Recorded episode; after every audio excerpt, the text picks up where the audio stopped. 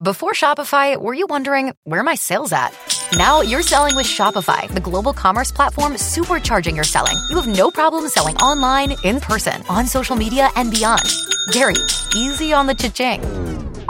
oh, sorry, but my Shopify sales are through the roof. Start selling with Shopify today and discover how millions of businesses around the world use Shopify to ignite their selling. Sign up for a $1 per month trial period at shopify.com slash listen. Shopify.com slash listen.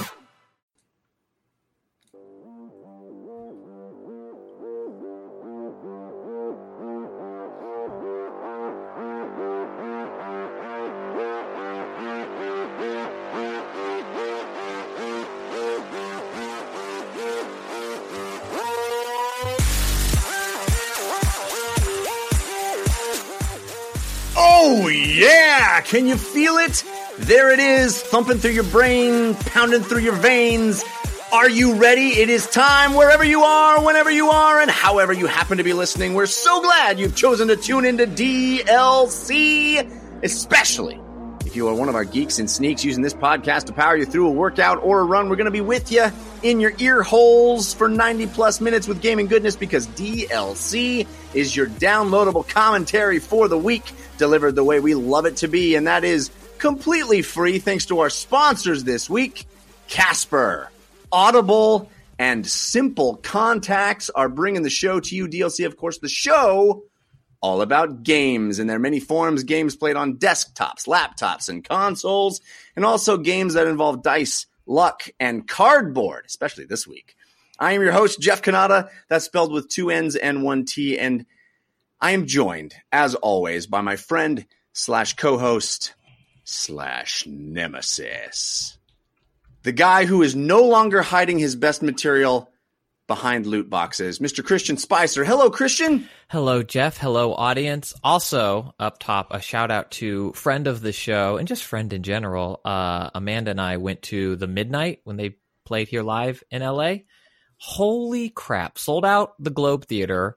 The Tim is a expletive expletive genius. These guys. It was their second live show ever. We've talked about the Midnight on this show before, usually as like a parting gift my god this is going to be a thing i'm going to tell my kids like oh yeah i saw them at a, a small theater a small club I, I, they're like a year away from playing arenas if that all that's going to ruin this band's uh, trajectory is like infighting like i picture like tim and tyler be like i'm the reason for the band but my god they're so good people had blow up saxophones that they were waving in the audience just uh Mwah. Yeah, we we are both giant fans of the Midnight. Hopefully, you guys have listened to their new album, which is phenomenal. So good. Uh, yeah. So I'm very jealous I did not get to attend to that with you. If they play again, but you got to go see them live. See them. I live. was at Board Game Geek Con this weekend oh. as a special guest.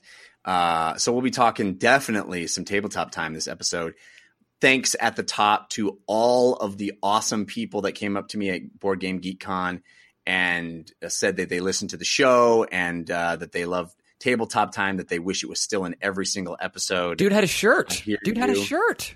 Dude had a shirt. I saw an old school like at least eight year old uh, totally rad show shirt this guy had that was like still holding together somehow um, we had i had we had a panel there were people asking about you christian Aww. and it was great. It was it was really great. And uh, we'll be talking board games in this episode because I played a cubic buttload. I played them. one. Oh, that's good. That's good.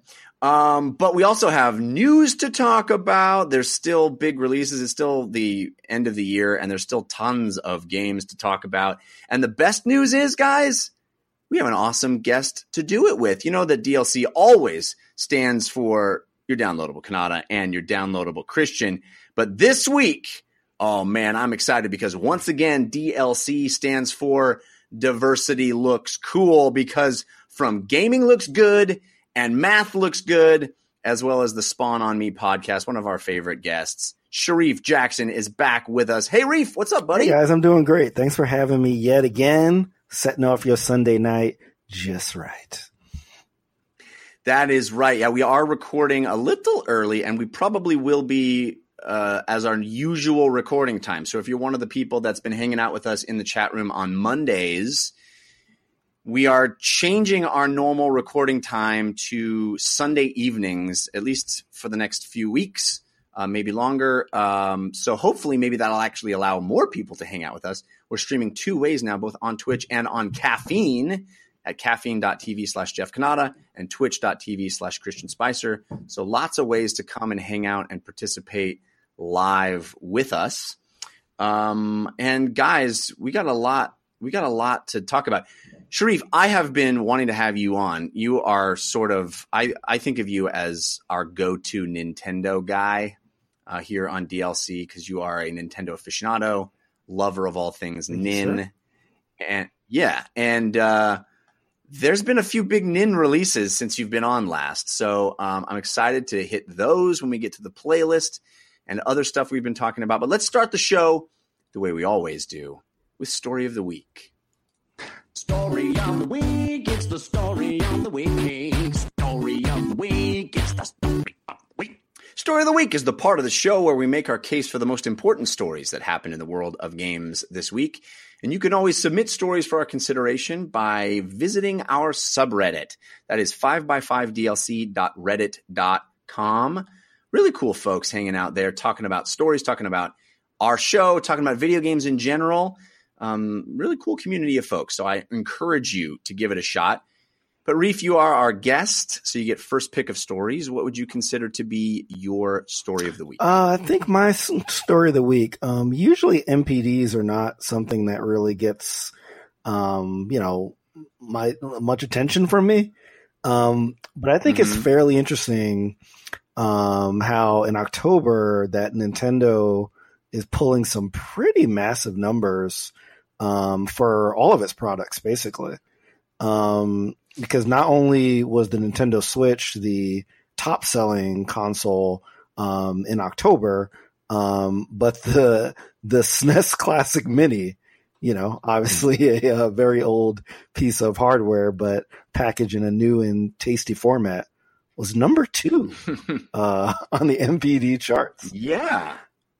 Uh, beating PlayStation 4 and Xbox One are two Nintendo consoles that are both supply constrained. So who knows how much they would have spanked the competition uh, if you had been able to actually walk into any store and get both of those at, at any time during October. But uh, that is actually pretty amazing news for Nintendo to be uh, selling that well. Of course, PlayStation 4 and Xbox One um, aren't the the new hotness. They're not the shiny new thing like those other two consoles are. Well, one of them So- is.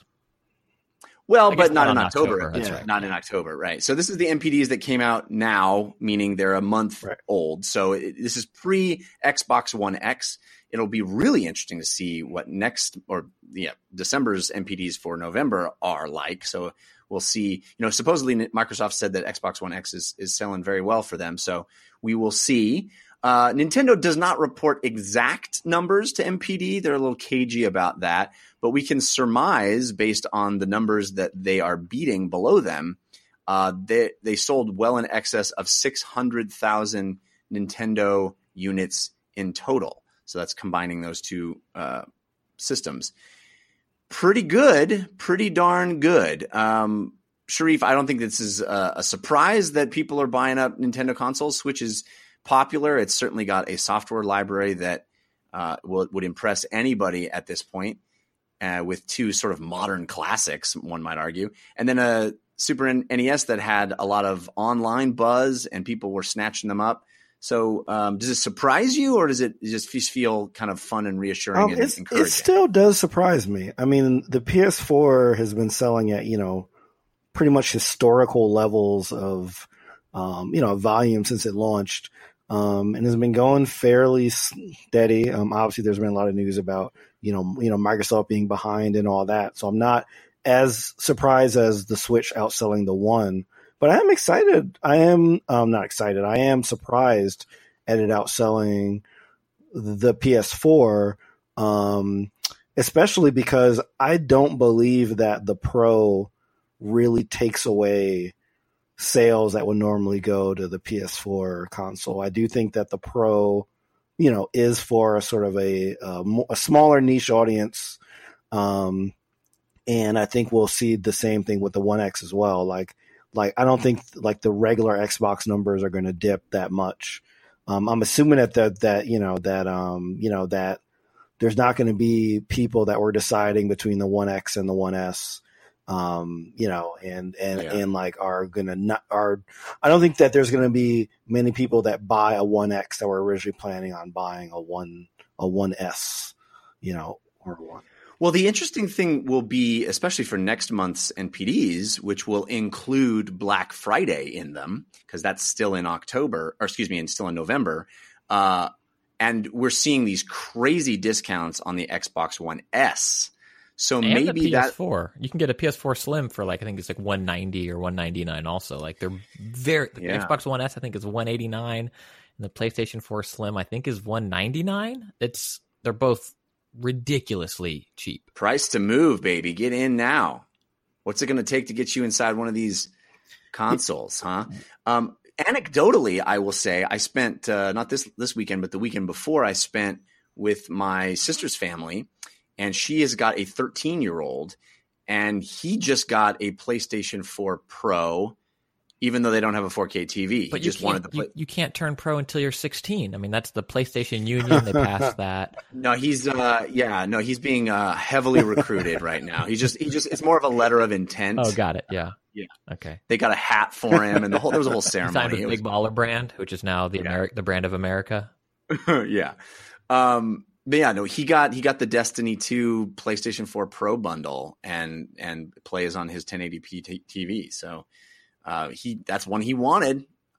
I don't know, you know, 13 year olds, who who knows? I think But that's a just anecdotally. I think that's a pretty attractive bundle. It comes with the game and the season pass of Destiny 2. So if you're looking to get a PS4, like it's, you know, it's not priced higher and you get the white PS4 Pro, which I think is only available in that bundle here in the US. Um, Yeah. but I, I feel like It's it, he wanted it because he gets the white PS4 controller, which lets him differentiate I from his little brother. So like he, he- the white the white controller is all his. Like, do not get your fingerprints on my controller. uh, it came up in the chat too. Uh, Burgundy's Musk saying like, how many more PS4s can they sell? And I think that's some of it. I think it's a couple things for Nintendo having a great October. Is that they did get more of these systems out. They're still not everywhere, but again, anecdotally, the end of the month, I was seeing like one or two at my local Target. I had friends texting me saying they bought one. And then the other side of it is people there's a good chance that you might already have a PS4 or an Xbox One and you've been looking for a Switch. So you're going to buy those during October. And I think people that maybe haven't picked up an Xbox One or a PS4 are were waiting for something like Black Friday. So I could see an uptick in that. But also I was at Target, what day is it today? Sunday. I was there yesterday and they had five of the Mario Odyssey um switches in stock uh and they said they're getting more for Black Friday. So like there's going to be stock out there. I think November they kept be saying, "Sir, you're gonna have to buy something if you're gonna keep coming in here." And I say, I already have one. And I pulled my Switch out of my bag. They accused me of stealing. My daughter started crying. It worked out. I still sold many. Yeah, and, and and like I think a lot of people just you know, understandably so after the Wii U. I think a lot of people play the waiting game. Like uh, they they said, look, I got to see if this system is really going to generate enough games to justify that purchase. Because for a lot of people, you know, Zelda is not enough. So I think that a lot of those folks that Right. You know want to play like Nintendo games but don't want to really make that financial um, investment if they don't see other things have finally seen like the onslaught of games both you know in in like beginning I wouldn't say it's an onslaught of third party yet but there have been some pretty major third party like like releases along with the massive first party ones. So I think that you know this is that time when like a lot of people that said that they're gonna wait it out are like uh, finally um, you know finally jumping in including my Spawn on Me co-host Kahlief Adams who That's what I was going to say. I saw his eating Yeah. crow on Twitter. Like, I'm so sorry I said Yeah, anything exactly. bad. So like, you know, I think that like a lot of people, you know, this is when the waiting game kind of ends around this time. It it surprised me also to see how much coverage there has been of of um, Skyrim on Switch, and and how much people seem to be excited about that. I, I didn't expect it to be that big of a deal. You know, it's been a game that's been out on everything at this point, but people Yeah, seem to I be mean- excited about that. but now it's on a plane, train, and automobile with you. That's, I mean, that's a differentiator. Yeah, like, right. I think it is kind of ludicrous that it and Doom are 60 bucks again when I can get them on every other platform for 20. but it's that it's that portability. You know, it, it's it's the Vita version, but so much better than it ever could have been on Vita or on anything else. Like Right. you have a great game literally with you anywhere. It's Yeah, it's mind- it's something that actually works. I mean, like I was playing both Skyrim and Doom in between appointments where you know I meet a lot of my t- tutoring clients at like uh, coffee shops or like libraries and stuff. And it's not only like the visuals and stuff, but to me, it's like fully voice acted, you know, music and all that stuff. Right. And, and it just it even though I've had a Switch since launch, I still get impressed when I can pull this thing out and you know and just hear everything that I would hear. You know, it's like through my tinny headphones or whatever. Um, but it's still like very immersive.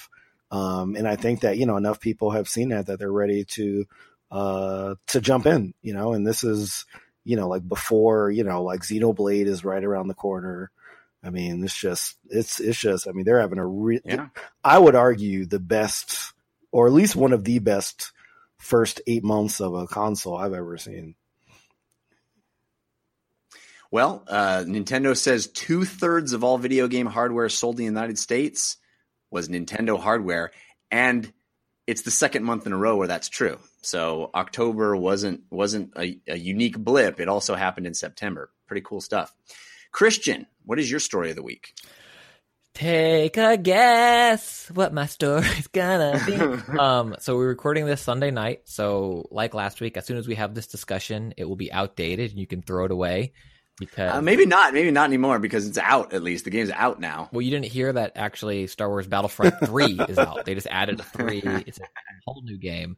Um, so after last week's show, to catch you up, uh, yeah, I was editing last week's show to to, to put it out because it just you know adding music and things and it doesn't take me long to edit the show. Uh, and I, I texted Christian like the show hasn't even posted yet, and our entire discussion about Star Wars Battlefront Two is outdated.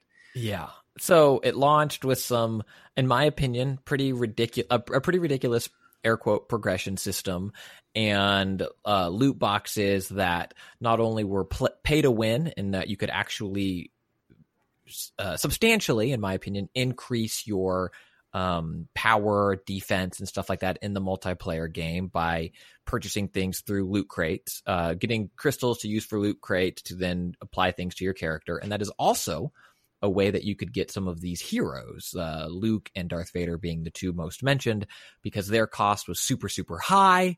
Uh, then EA reduced the cost of those heroes, but also reduced the amount of um, credits that you would get for completing certain tasks. And then after all of that in our discussion and wherever it went, I also I think I did a whole ALTMM about it last week that probably immediately got outdated as well. And then like pretty much right after that, uh, Mr. Disney called Miss EA or vice versa, and they said, "Yo, uh, what's up?" and, what are you doing? And- what are you doing? What are you What are you up to, Mister EA? and EA, uh, like, uh, like- I'm, I'm sorry, Mickey. I'm I'm playing Madden, bruh. and uh, yeah, EA said like, "What? What do you mean? That sounds great. what what real money crystals and they just like deleted it and like Mhm. you can't you can't pay money for things anymore but but but but but i saw them myself yesterday in the wild there still are and i didn't buy one but kind of wanted to there are still like plastic cards for like crystals of like you know Right. the, the xbox live $20 Yeah, yeah, like the the uh, end cap on the in the Yeah. aisle as you're heading toward the, Yeah, the gift cashier to, to buy your game. It's like, oh yeah, I'll pick up. Yeah, right. Yeah, and so now, as of as of this moment, I don't know about when you're listening to this. As of this moment, uh, you cannot pay money to get crystals in Battlefront 2, and they are c- working to improve the progression. And then my personal version of this, Jade Raymond, who has a great history for you know listening to a community and making great games, she put out a tweet saying like, "Hey, we're working on this. You know, we have the best people on it." and I tried to be, I think I was civil. My reply, um, paraphrasing is, but what was your plan before? And did you not have the best people on it before? And how are we supposed to believe you going forward when I feel like there was no vision for what had happened before? And her reply was, a reply to a bunch of people was just like, you know, we hope you to earn your trust back again. I don't know, dude. This game is, it's so Well, weird. okay. So let's break this down because um, first of all, there was that big Reddit thread of the conspiracy theories that said they in- inflated the price at the beginning to in order to then bust it down 75%. It was all part of their plan to make them seem like awesome. But clearly that's not the case. Clearly there was no grand scheme to fool you into thinking they're awesome. They they were really just bumbling their way through this and trying to figure it out as the game was approaching launch, like T minus 48 minutes. Let's just cancel it all. Uh, so it's a crazy drastic step to do, which happened really literally hours before the game went live. Well, Um, live to us right. mere sixty dollar peasants. Right. Uh, it was live for the eighty dollar, you know. I mean, true that's where this all came from. Like the people Right. that had the early access are the ones that calculated all the numbers. True. Yeah. And we're breaking it. I mean, there was some spread sheeting happening. Uh, so, Shareef, let me ask you this question. Do you think, do you look at this as A, a victory for the consumer?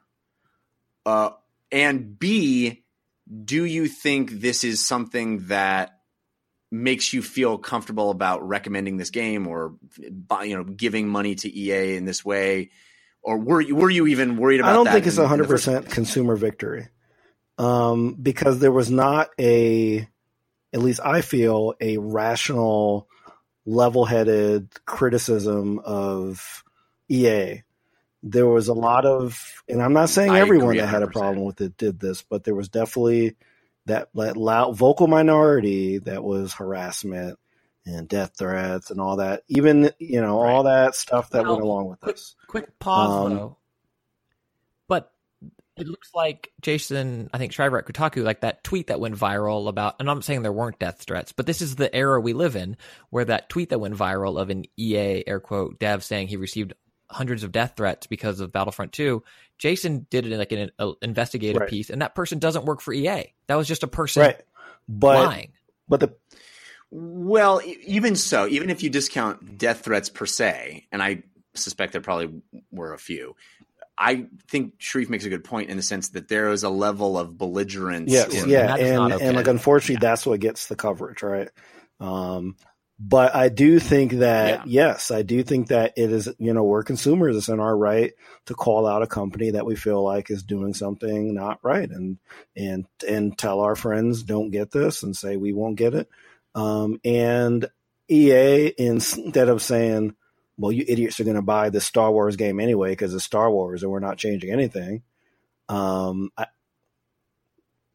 which they I really know. could I have think they done. could have because done that. probably would have been Um, true.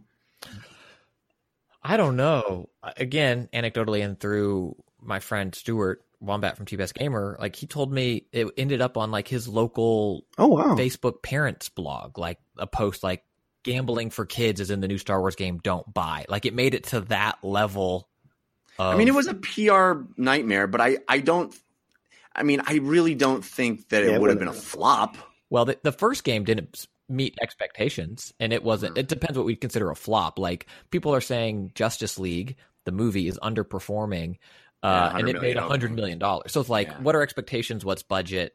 I, I think there was a. It, it did enough to make di- do your Mickey Mouse again. It did Yeah. enough to make Mickey very Yeah. angry, and I think Well, that's well, well, that's a whole other like me when conversation angry. because Justice League came in below, like I believe every other.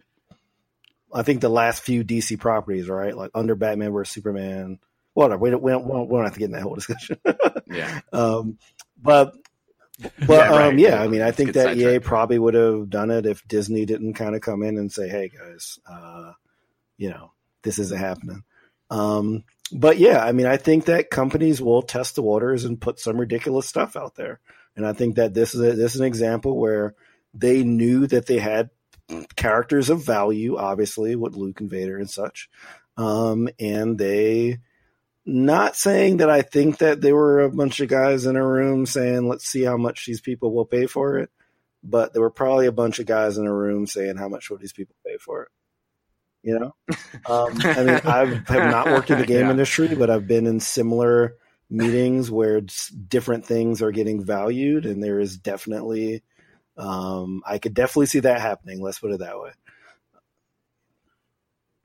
It was probably, to be fair, it was probably a bunch of guys in different True. rooms, you all know, and and you know, and like let's be transparent, right? You did not have to buy stuff to get this, but as we said, those people calculated the you know the people early access and on Reddit said it would take around forty hours or so to unlock everyone. Yeah, um, just one of them. Yeah. So, so, so next question then is: Do you think for them was to the right move and get rid of the crystals. What turning off? to just come completely uh, uh, cut it out of the game? You know, Uh, hours before launch, well, and say just It's we're paused. shutting it off. It's paused, Yeah, right? I don't think they should have the paused the crystals will come back personally. in some form. because I think that the you know I agree with them lowering the price of Vader and Luke. I think that that's a little more sensible and like that that means that if you play the game a decent amount, you can get the people that are advertised in every ad and and uh, commercial, right? Yeah. Yeah, and every Star yeah Wars so thing of so all time um, ever. but you know i th- you know i'm not one of these people that think microtransactions are easy. I think that there's some people that that, that are like hey i know i'm not going to invest the time.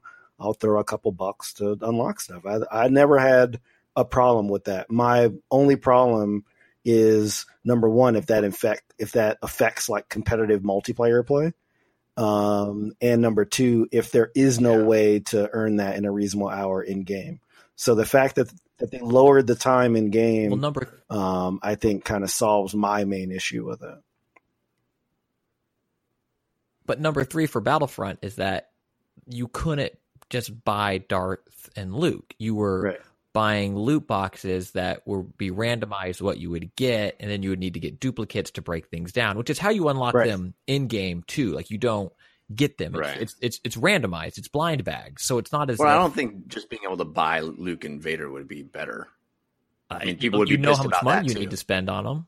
Yeah, but people would be pissed about that too. I think like, yeah, I think people would be angry about that too. Yes, but I think it's a whole different thing when you're blind bagging them and you know you're sitting here buying all of these loot boxes and doing all this other stuff to hopefully get the chance. Like I think that's an extra layer of deceit that goes into this game that Yeah. I, and I think that's the part that kind of riled up parents was this idea of you know air quote gambling because while you're not getting real money in return you are getting virtual currency that you use to spend on things in game and you're not guaranteed how much you're going to get if i put $20 into the game for loot boxes and, and all three of us did we would all get different amounts of in-game currencies back and that's pretty nefarious if you're trying if your goal as us three players is to unlock these heroes Yeah, I mean, I could I could definitely see a scenario where they in their heads thought that that was the smartest way to do it is like put kind of what Intihar was talking about last week, like put the coolest things, make the coolest things hardest to get. Don't let you just buy them outright because that'll make people angry, but actually have to work for it. And yeah, there are all these weird side ways to invest money and then de you know disenchant or break down those things and reconstitute them but that's not the way we're thinking you would even do that it's all about earning them in the game like i can sort of see that logic and it just kind of breaks down because of the way people you know Right. um, min max games and, and want to get that cool stuff. And the fact that they are the coolest characters in the game is a bad thing because they're kind of core to the experience of Star Wars. But the, the smartest thing I, I, I read, and I wish I could credit who it was, I can't remember who it was, but the smartest thing I read about this whole situation was somebody said, um, this is basically they created a free to play game and then put it in a $60 box.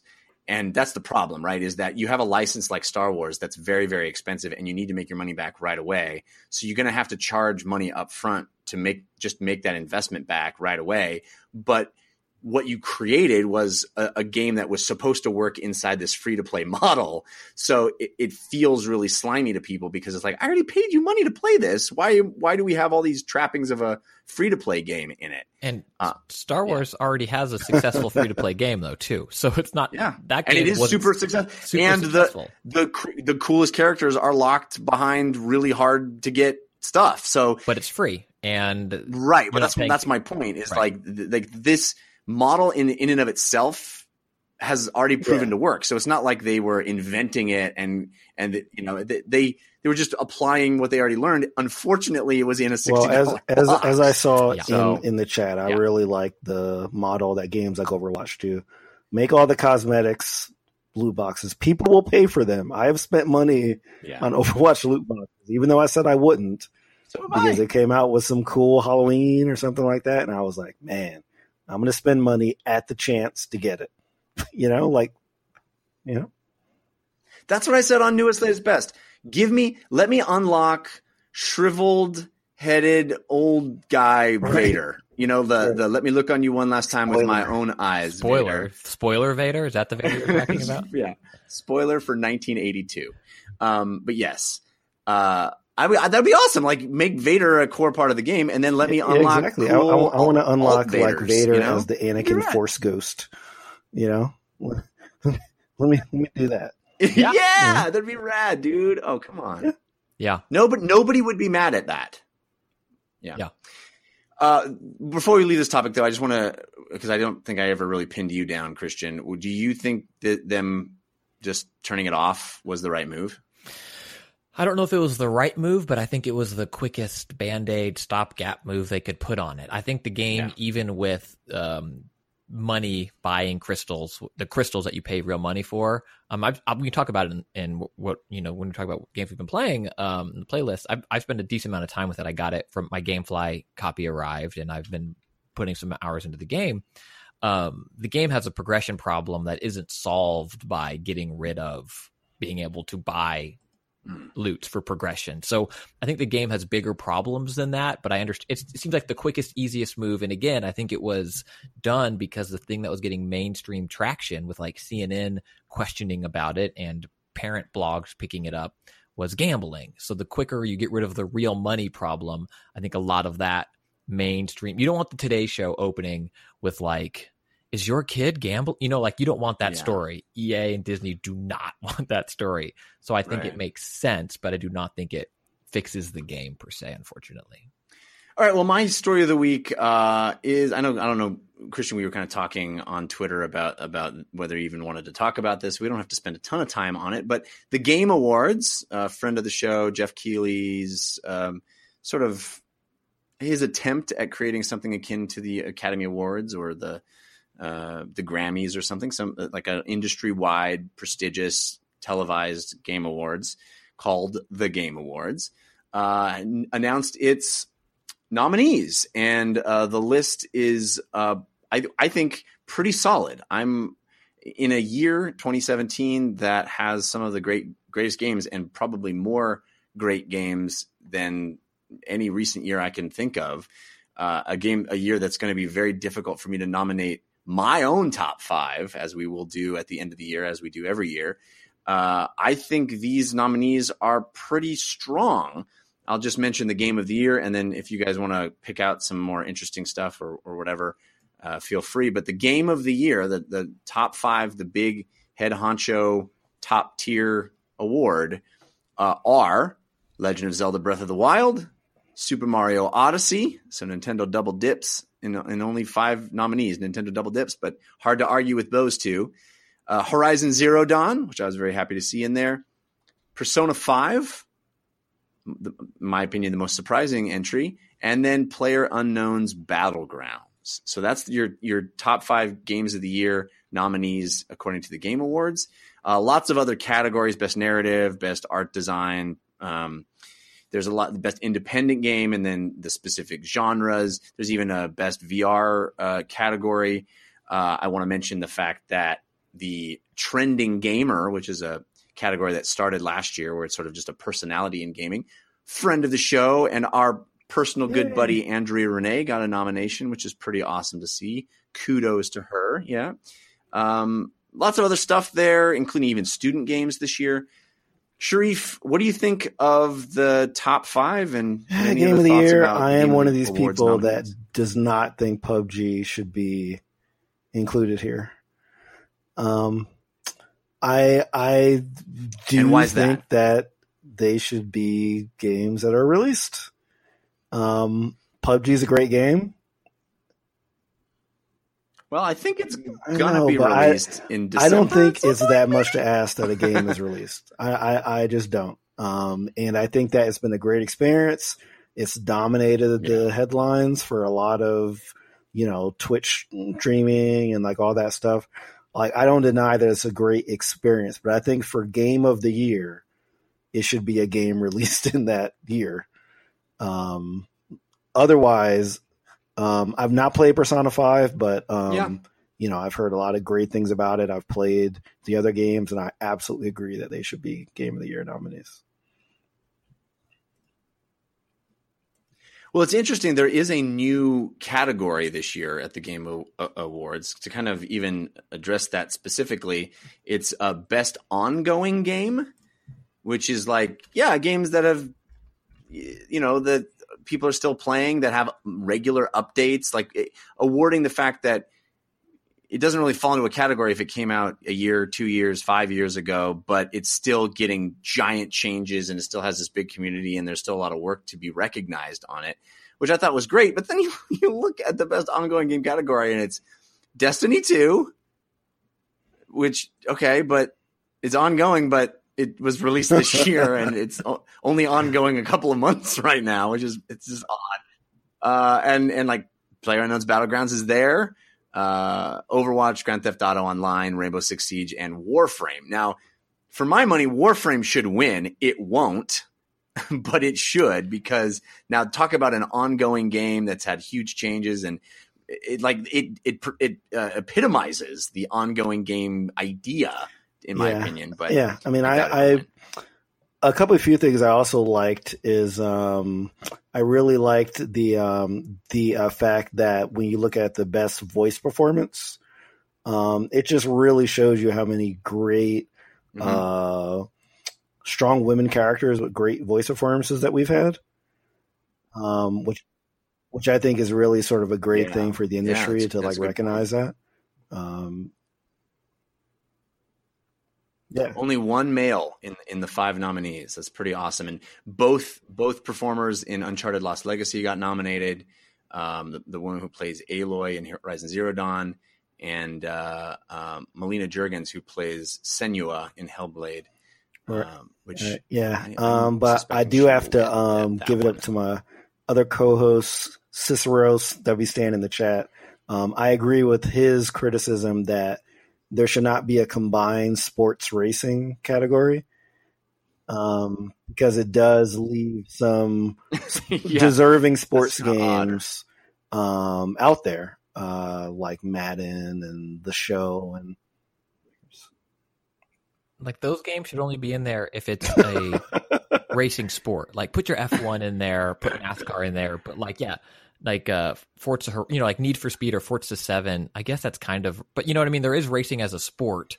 right. yeah, Like yeah, like Yeah, you can't not- put Need for yeah, Speed like, in like there. it should be a Right, that's battle not a of sports Yeah, games, which it isn't, but- you know, and then have a and then there's enough racing games that come out each year.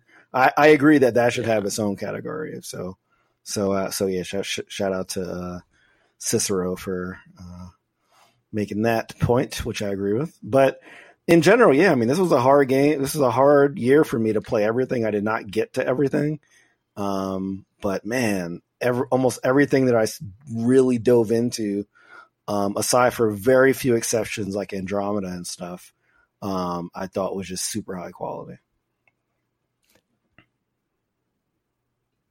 Yeah. Uh, I was very pleased to see What Remains Oh, what of Edith great Finch get a few nominations for Best Independent Game and Best Narrative. Yeah, it's a, work of art. Um, so I'm glad to see that. And I'm, I was glad to see Divinity 2 get a role playing game nom. Um, so yeah, I mean, a lot of the a lot of the games that that I love are here, and and it's not easy to put these together. So um, kudos to Jeff. Christian, did you have any thoughts? I know you were kind of unhappy with the way that there is audience participation involved. I, it's like adding audience participation to the NBA All Star ballot. You, it, I, I, I like Geoff Keighley. I, I, I think I see what he's trying to do. We had him on the show. I don't know, a couple years ago, talking about what he's trying to do with the show at the time. But like, I don't know. I, I think the fact that this show gets any like we talk about it or that any blog writes it up, but we're not going to talk about Giant Bombs Game of the Year. We're not going to talk about IGN's Game of the Year list. We're not going to talk about the guest lists. We're not going to talk about Gary Whitta's Game of the Year. Like I know this is a collection of of press that nominate, but this award is it's uh I'm gonna hold my tongue.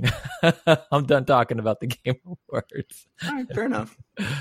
Fair enough. Um, well, that's let's let's just move on then and uh, go to our first sponsor because that's a great segue to talk about sleep. Uh, Yeah, do you get good sleep? Do you guys get good sleep? There's a better way.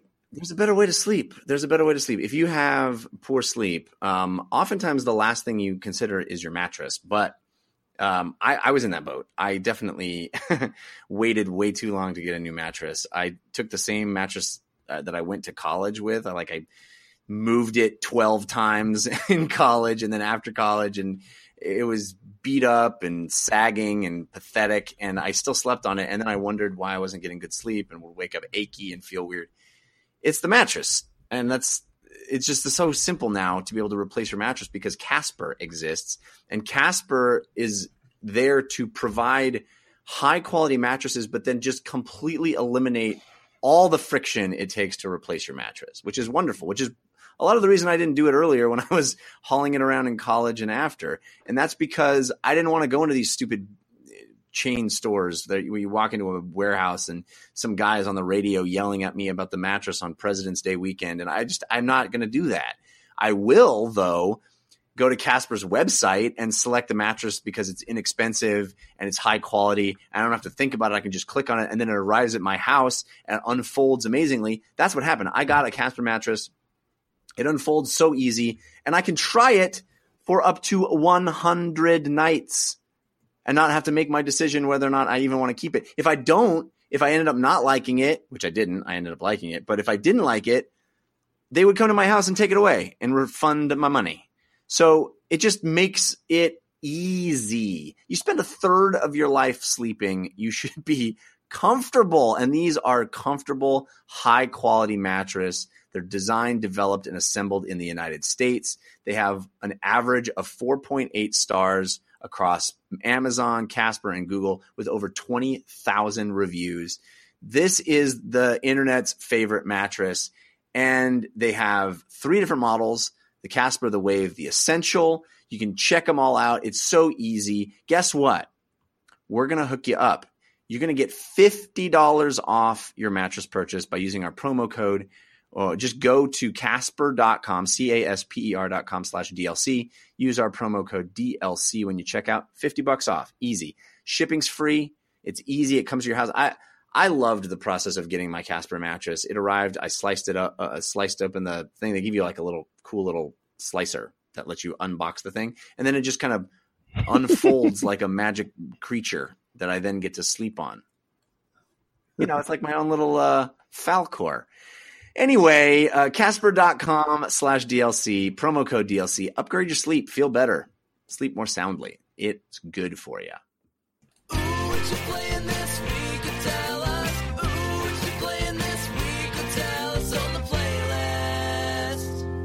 So much to play. So much to play. Shareef, let's start. I know you got a lot on your list here, and we will get to it all, but I want to start with Mario Odyssey because, like I said, you are like my go to Nintendo guy. Um, Mario Odyssey is great. Tell us how great Mario Odyssey is. Yeah, I mean, it is one of those things where I know some people might get sick and say, "Why does everybody say this game is great?" Um, there's a couple of scenes that I've experienced in this game why I think it's great, um, and this is beyond the fact that you know it's just the it feels great, the platform is great, the like levels are like really cool. Um, Can we just? I want you just to pause there though for a second sure? because people do gloss over that because it's expected to be a Mario game, but just hit that stuff again because it Sure. nails it. Like just reinforce because so many platformers and 3D platformers especially don't. Yeah, it, it is. nails it. It is difficult to make a 3D platformer with a camera that feels as good as a two dimensional 16 bit platformer. Um, you know, and obviously Mario 64 did it, but, you know, um, and Mario Galaxy did it. Um, but this is really the latest one that just feels really, really, really good. Meaning every time you jump it kind of happens exactly the way you want. Like I never feel like the controller is failing me or the camera is not pointed in the right direction. That stuff is hard to do. I mean, there's a lot of 3D platformers out there that don't quite get that. Um, and of course, the platforming in you know other open world games is not their strength, so it's almost universally terrible. Um, you know, um, so they really got that. Um, the level design just really encourages you to peek around every corner um, because there's there is so much stuff in this game, so many little things to uncover. Um, there's like not only like sort of things around the corner, but there's like you know sort of treasure maps that refer to entirely different maps than what you're on and they don't Yeah, tell you where things are so you have to There's not just things around the corner. There's corners around the corner. yeah, exactly. There's there's um uh I won't say what they are, but they're essentially warp points that bring you to entirely new parts of maps that you've already been on. I mean, it is it is like they really took the whole idea of finding like maybe three coins around the corner and just multiplied it by like a million. Um, yeah, they just that's all they did in their little design studio. They just pushed the multiply by a million button. yeah, and yeah. it all worked out. and like there's i think the thing that got me really excited when i first started playing was i found a secret room and i you know and i got the you know the power moon which is sort of like the the uh the uh, currency in this game.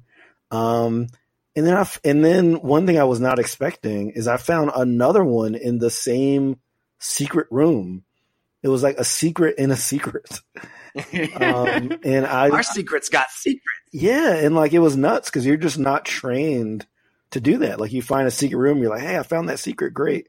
Not to keep Yeah. digging. I mean, it is like Right. in- Inception levels of power moonery. Um, yeah, it's really is like they just took the any kind of limits off of anything and and went crazy, just sticking them in all these places. But it, it's it's wild how. I mean, it's not that they don't repeat themselves; they do repeat themselves as far as using the, some gimmicks over and over again. But there's so many unique ways that they do it, and they don't reserve the power moon for some kind of amazing eh, thing that you accomplish. Sometimes it is an amazing thing you accomplish, but they're so liberal with how they just divvy them out that and, and I think that's a wonderful thing because I feel like in previous Mario games certain things will be will feel like they they're stingy with them because they're they're really Right. prestigious, you know? And I just love how they went, yeah, little stuff can earn you power moons, big stuff can earn you power moons and everything in between. We're just going to keep flooding them with, you know, flooding you with them. right. I mean, I I kind of equal it to like the what's I think evolved into the modern kind of achievement system in games.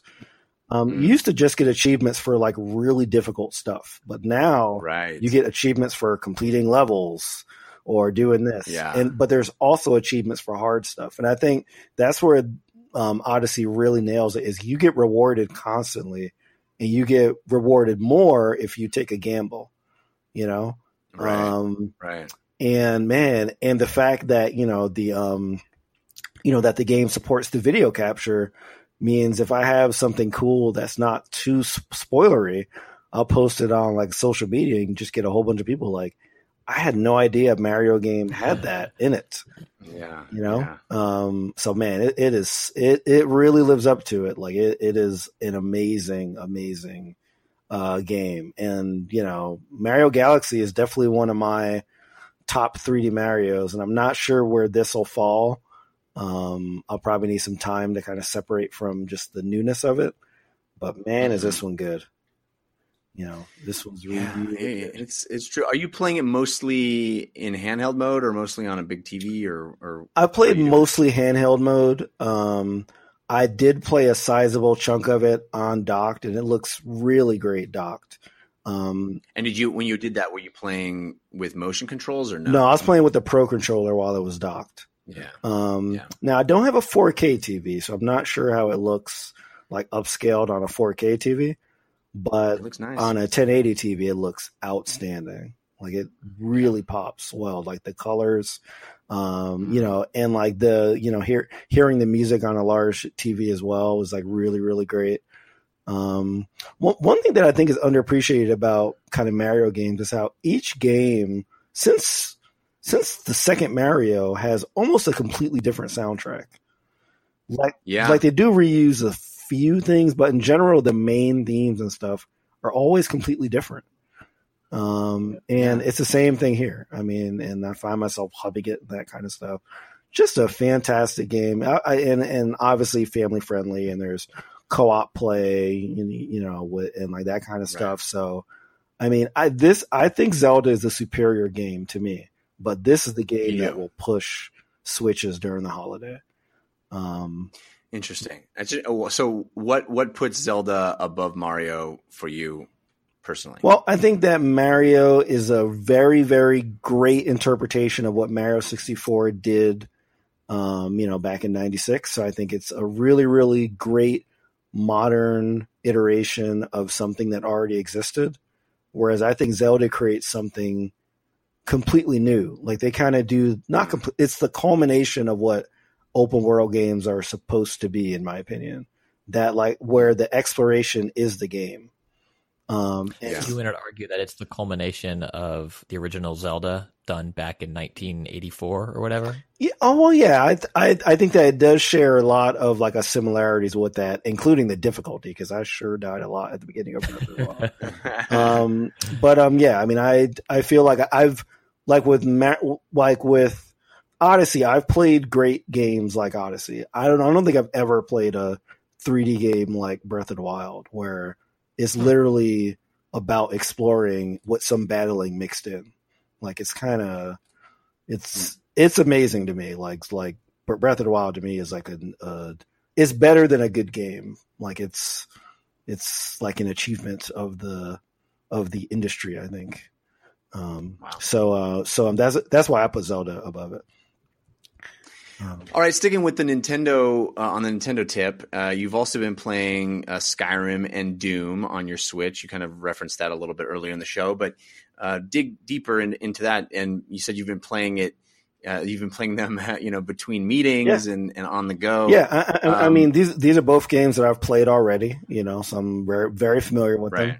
Um, but man, like like I said before, there's nothing like just taking it out of suspend mode. Don't have to wait for it to boot up and just playing for five or ten minutes, just like doing a quest and putting it back in suspend mode. You know, or like uh, playing up an arcade challenge on Doom and just seeing how you can get and just putting it in suspend mode. That's the thing that I think people that don't have a Switch, I don't think it's really trumpeted enough is how fast the operating system is um, and how Yeah, and it has to be.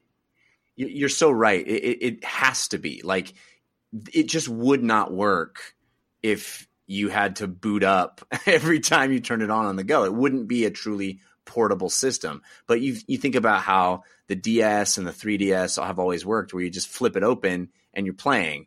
That's how the Switch had to work, and kudos to them for recognizing that and then making it happen because it, it's it's. I agree with you, but Nintendo has also had two generations of arguably the slowest console UI I've ever seen. Yeah. Um, you know, um, so I didn't believe that they could do it or that they were invested in doing it. But I think that this is where they really told Nvidia, like, guys, just just do this. yeah, yeah, that's, that's that's awesome. And Doom in particular, I find to be wondrous on the handheld. Like it's it's amazing to me that that the frame rate feels solid and a game that moves that fast and is that frenetic can play similarly to how I played on my beefy PC on this handheld device and look beautiful. It's- and let's not understate the fact that you're playing it on a Nintendo device, right? I mean, this is a, Yeah. a console that added sweat to Mortal Kombat 2.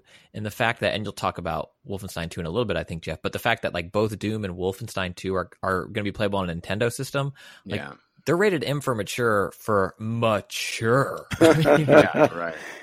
especially Wolfenstein. Doom is like demons, fine, whatever, but still super gory.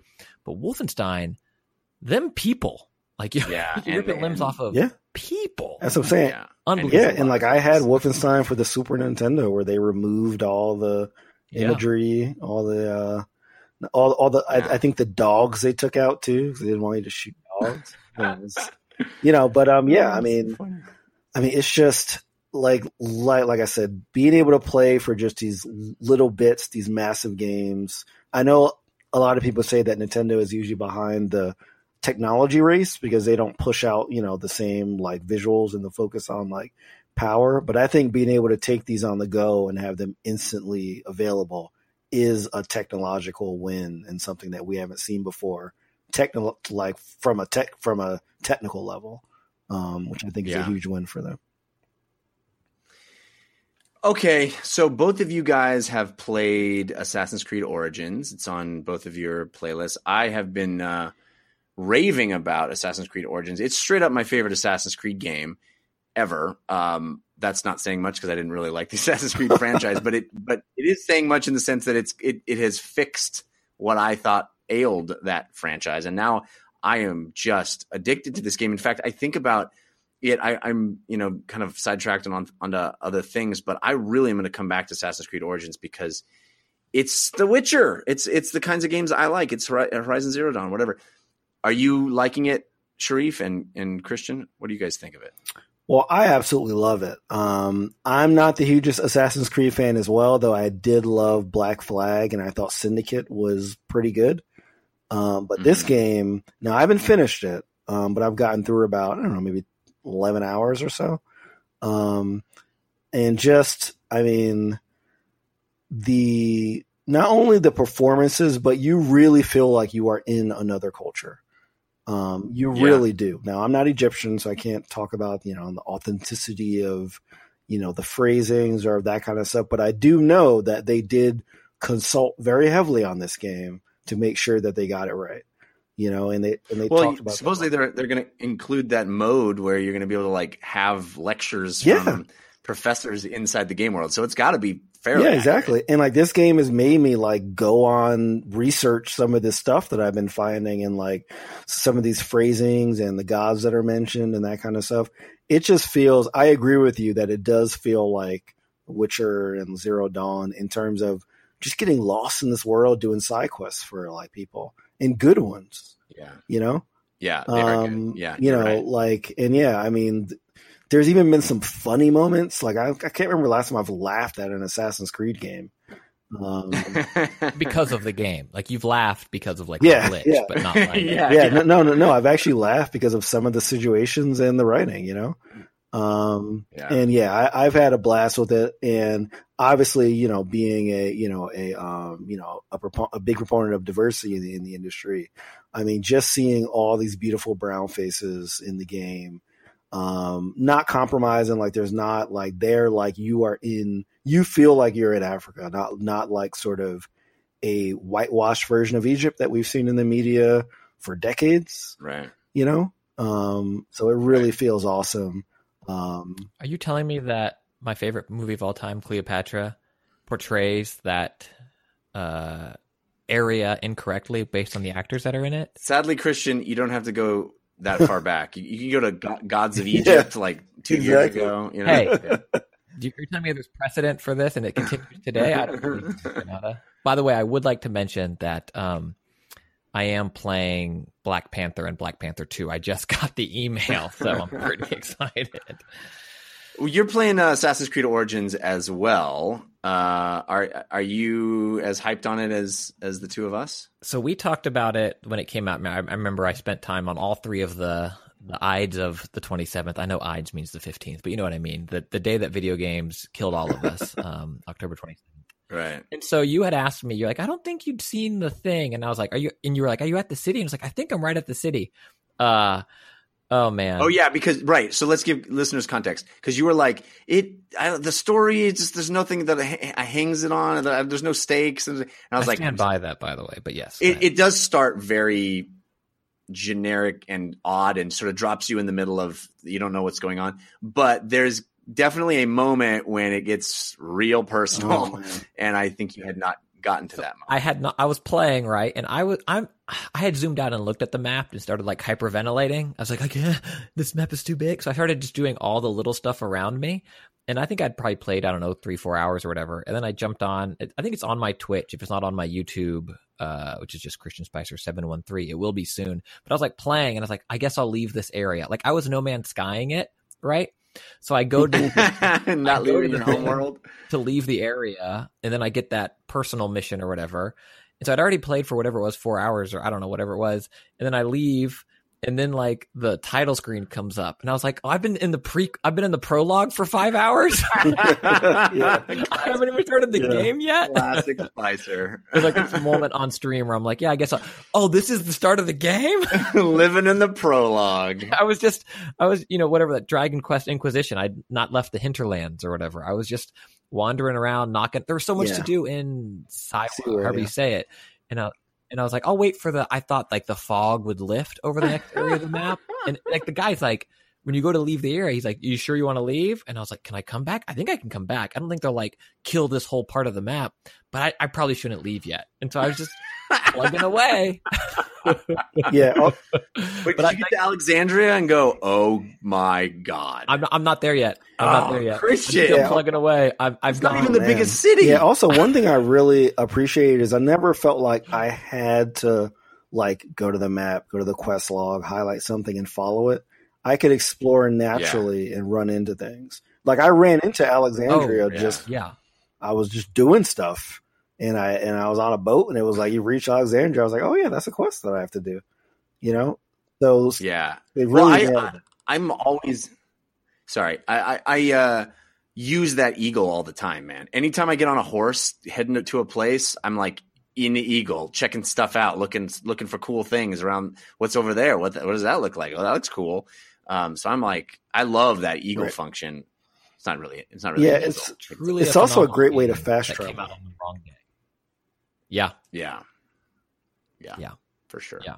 but it, I, I, it's. I think like any other year, this would be a game of the year candidate, and For I feel sure. like this year uh, it might not make top fives. Which is, I, I stand by what I said after that. My first couple hours, not leaving the first area. I think Horizon Zero Dawn is a is better, but like I'm not saying that to diminish this game. It's like when you're forced to rank them, like that's how incredible of a year this year has been for games, and it's just I hope they continue to build off of this version of Assassin's Creed because it's it's pretty phenomenal.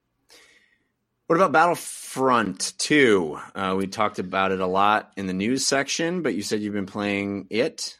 Yeah, so I I stand by what I said after my early access impressions of the campaign in that I am a huge Star Wars fan and this game captures the look and feel of Star Wars in a very very big way. And it's you know it scratches all those things. It's a catnip for Star Wars fans right? You're like I feel like Frostbite was made to display stormtroop armor on video games. Like just unbelievable. Um but after the early access version, and I'll I'll be vague. There's going to be some Star Wars Battlefront 2 spoilers here, very vague. But if you don't want to know nothing about it, I'm sorry, don't don't listen to this this part.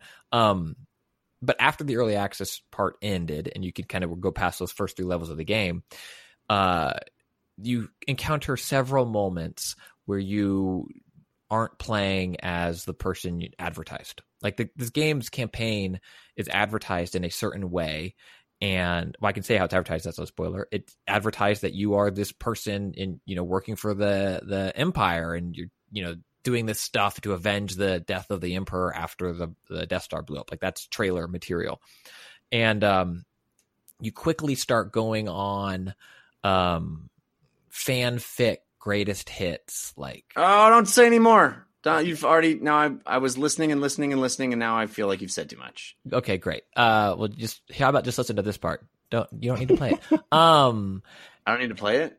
you don't need to play it. I mean, it, don't get me wrong. It's like I, I love Star Wars, um, but you don't need to play it. Uh, and so I'm the pro- the campaign, it's fun and it's neat or whatever. But some of the Jeff, uh, you can't see me, can you? Because you're not watching uh Twitch. I try not to. How do I tell you this to when you can listen again? The, some of the people you play as, it's neat because I like that character, but the way Shareef, have you played I've this not game? played I'm trying to Battlefront 2 yet. Okay. The way you play as them isn't fun. So like there are amazing third person action combat games where you don't shoot stuff. Um in this game, you're mashing A to battle. Like there's no, there's not a Like a there's quick no time combat kind of there. It's not a fun thing. No, it's not quick time, but it's like Devil May Okay, Cry. gotcha. You have a sword. Ah, okay. All right. Uh, we're definitely. I know. I'm sorry. I warned. okay. I'm, So you, you're saying that uh, the the uh, there are levels that you don't like. There are levels I don't like, and because it doesn't play to the game's strength. The game's strength is it's an incredible shooter where I, I want to be shooting stormtroopers, and a lot of this game, uh, you get away from that, and it feels like it's paying fan service to someone that's like, what are the chances? No, this is happening Well, again. now I know. Now I know the doing it. chances are hundred percent. So Good well job. done, Christian. Hey, Jeff, Jeff, Yeah, I'm sorry. that's okay. You're not sorry. Um, we'll circle back because uh, I I want to thank Kurt who I met at BGG Con, who's a fan of the show and uh, hooked me up with a copy. So he's like, he works at EA, and he's like, "Hey, I love the show. I want to make sure you play this. Here it is." And What are you playing on?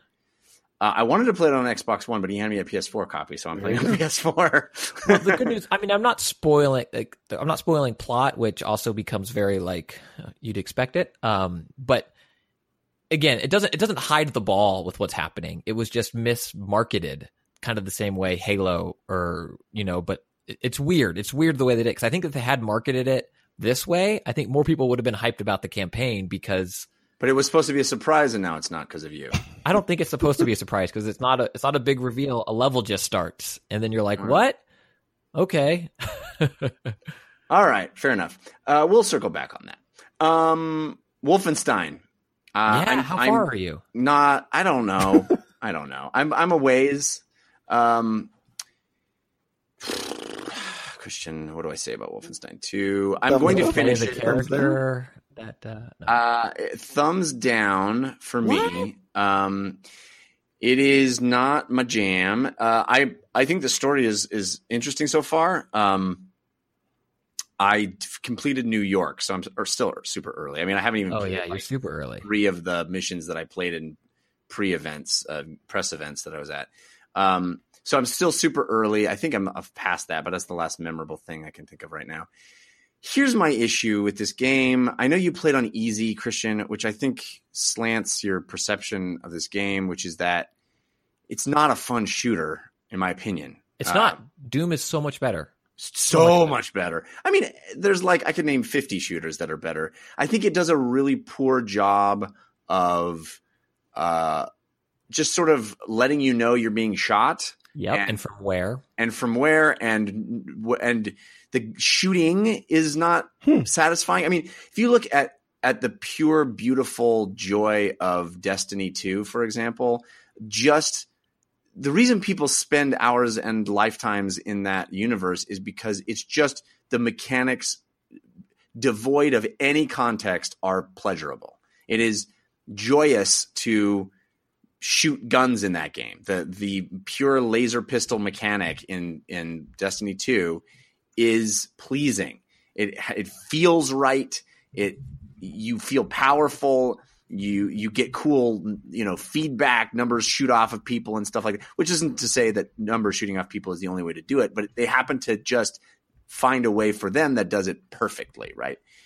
Wolfenstein is a very old is in an old school tradition, and I think intentionally so. It's of a time period and sort of a descendant of uh, you know the first first person shooter of all time. Um, and I think it try to it tries to bring forward some of that DNA, and I think that's just a bad design decision because it's inherently not pleasurable for me. Results may vary, but for me, it's not pleasurable to to even just play the game. I think the narrative uh, thing that they're going to do, and I'm going to finish this game so Christian and I can do a spoiler talk about it. But I think the narrative thing they're trying to do is interesting and ambitious and cool and oh, wild and over the top, and like you can't really have this kind of thing in any other any other medium, which is which is interesting. But I don't hmm. like playing the game. I don't, and I and I. So why try- aren't you playing on easy? well, I may end up just to get through it, Just- but just that's it. a, a sad commentary. I no, think. it's not It because you're is. playing. It's- you're it playing is. this game for a different reason, and I think if you go back and Well, then why don't I just watch the YouTube of all the cutscenes strewn because together? it's different. It's and whether I'm not going to sit here and argue that games make you violent because you're engaging with them. I'm not going to. I'm not going to go that far. But like there is something different about being the one doing the thing versus Right. watching the thing. And, But I don't think that playing on easy is a fair representation. Uh, Like you, you can be very positive about the game because all of the faults in its mechanics fall to the wayside because you can just stand in the middle of the room and shoot people. And No, that's just can't. not how the game is meant to be played. No, well, says you. It's an It says- option that they the develop. five other difficulty levels. It's, it's not like So- there's just medium, hard, and easy. There's like there's five of them, and easy is literally like I'm a bullet sponge, and my enemies aren't. and And they still are. It, it, I, I, you, you've bought into this notion that Halo Combat Evolved has, you know, kind of first champion that there's a correct way to play a game. I don't. I'm not. No, I'm not saying that there's a correct way to play the game. I'm saying that you're if you're playing uh, twenty percent of the available options of how people uh, uh, appreciate this game, that's a pretty skewed vision of how the game is is uh, encountered by most people. And I I, think don't think so. I think I think a lot of people played this game either on the second to easiest or easiest setting. I play all of the Uncharted games on the easiest settings, and those are some of my favorite games of all time. It's it's the experience that you want it to be. And I agree, even on easy, the combat isn't phenomenal, but I wasn't playing this game for the combat. Just like I'm not playing pick a game, Mario Cross Rabbids for the story. Right. And so people say it's it's like you saying if if if you skip those cutscenes in that style of game, me saying, well, that's a sad state to the way that you're supposed to play. it. You're like, well, no, you're playing it for the mechanic or the puzzle or the whatever, and the story didn't grab you. So here, the combat didn't necessarily grab me. Parts of it are fun, parts of it bog down, especially on the harder difficulties. So I did my best to eliminate that part of the. I have other criticisms that have nothing to do with the the the difficulty of the combat too. I think the the level design, while I talked about. Go back and listen. I think you'll see that I talked about all this, but you, I also then just sung the positives of the experience of the story. But yes, go ahead. The Fair level enough. design is is uh, so so you agree that the level design is bad. Um, I mean, I, I they are are to be commended for always having multiple ways through a place and lots of side things and way to find like secret way to sneak around the back of a guy and all that stuff is is cool from a level design perspective but almost invariably it's confusing and uh, unhelpful the minimap is wildly unhelpful and frustrating invisible walls Wow. everywhere and it, it's just yeah And I'd heard when I was streaming this game that you know people were saying well, that too is maybe a throwback because the first game is literally a maze. Like it's the idea of this game is supposed to be that way. I also feel like the the levels in in Wolfenstein 2 um trade air quote authenticity for um can like enjoyable level design where like the stairs like a spiral sca- staircase will go down and you can get stuck behind this thing because that's how a staircase would be. That's how a house would be designed. But like i don't need a room that doesn't go anywhere. Like yeah.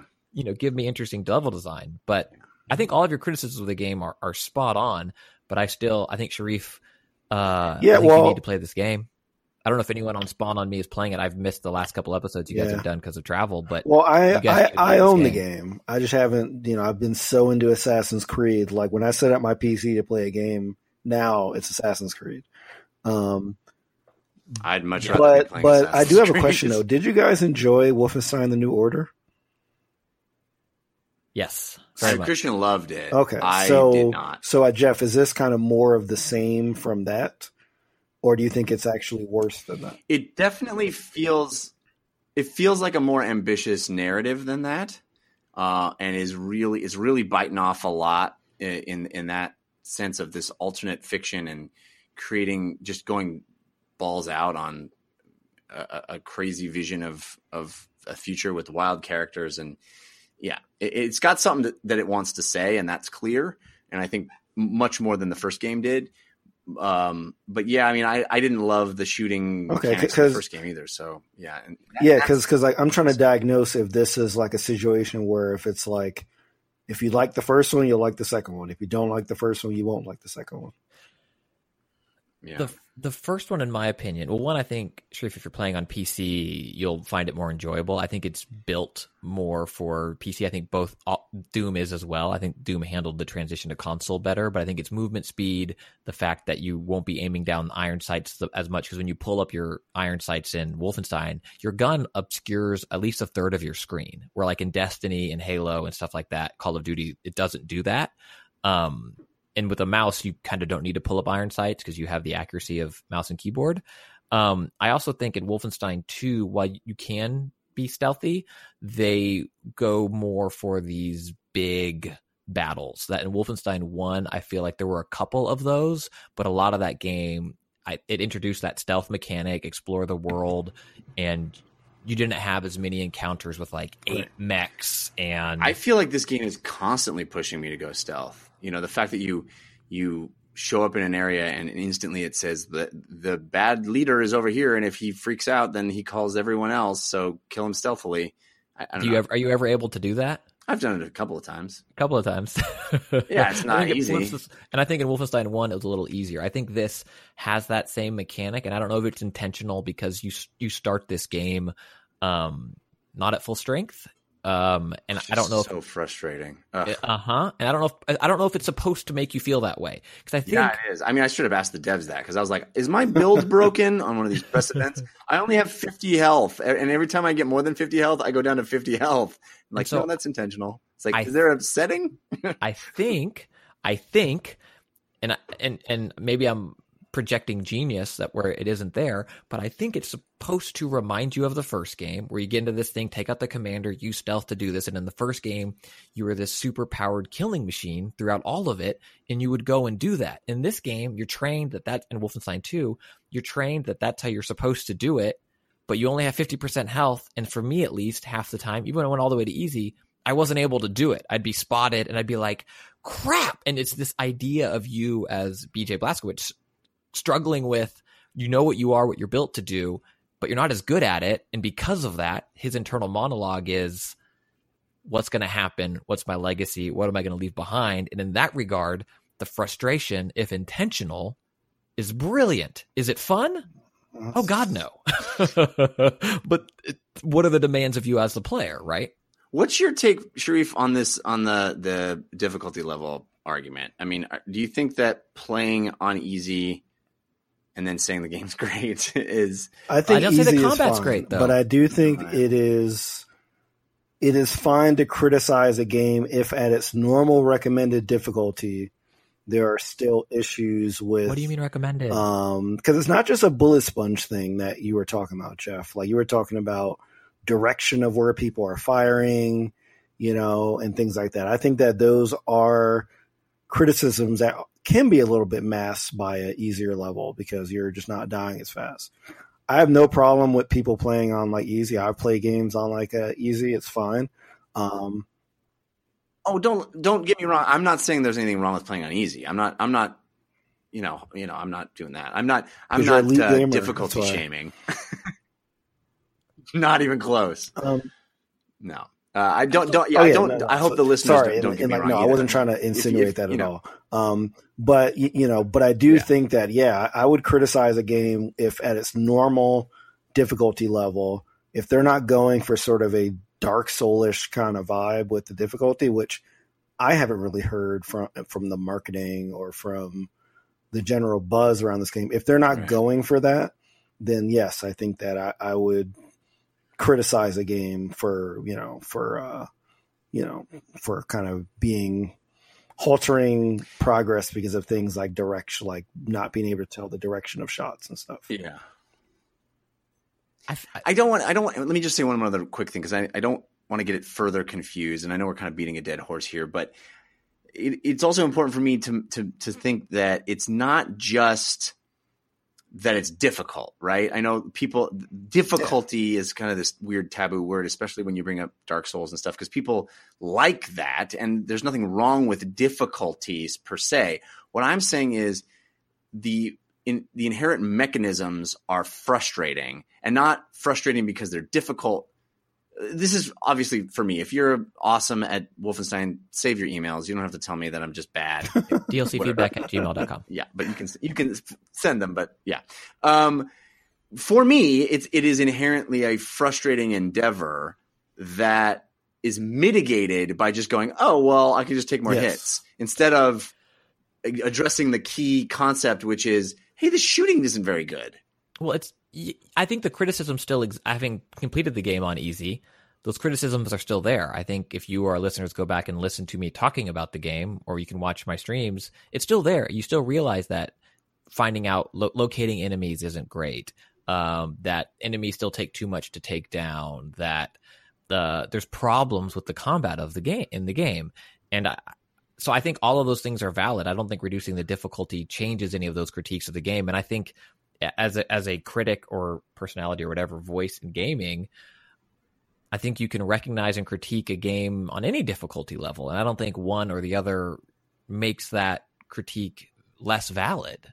Um, I think you you know disclose to your audience how you played it and and how it presented, and I think if if a developer and again like Bungie and Halo, I think popularized this theory of it's meant to be played on whatever they said. Not even the default on that. It was one up from that is what they said it was meant to be played on to get the true experience. Like if there's only one way for me to experience your game, don't give me an option. Guess what? Destiny, there's no difficulty option in Destiny 2. There's just the game. And if there's an option for me to change the game for anyone to say that that's not the right way or the intended way, or you can't then heap praise or criticism on a game because of the difficulty level in which you played it, get out of town. Get out of town. Stop it. Of course, that's that's ludicrous because Well, it's I, I don't ahead. I don't disagree with the point you made about you know it, the important part is disclosing it, which you weren't you know you weren't not mentioning that you did mention that, so that's fair. And I think that yeah, you, you you're more than welcome to uh, play the game at any difficulty and have the comments you have. I'm not saying you did anything wrong. I'm just saying that I think sometimes things.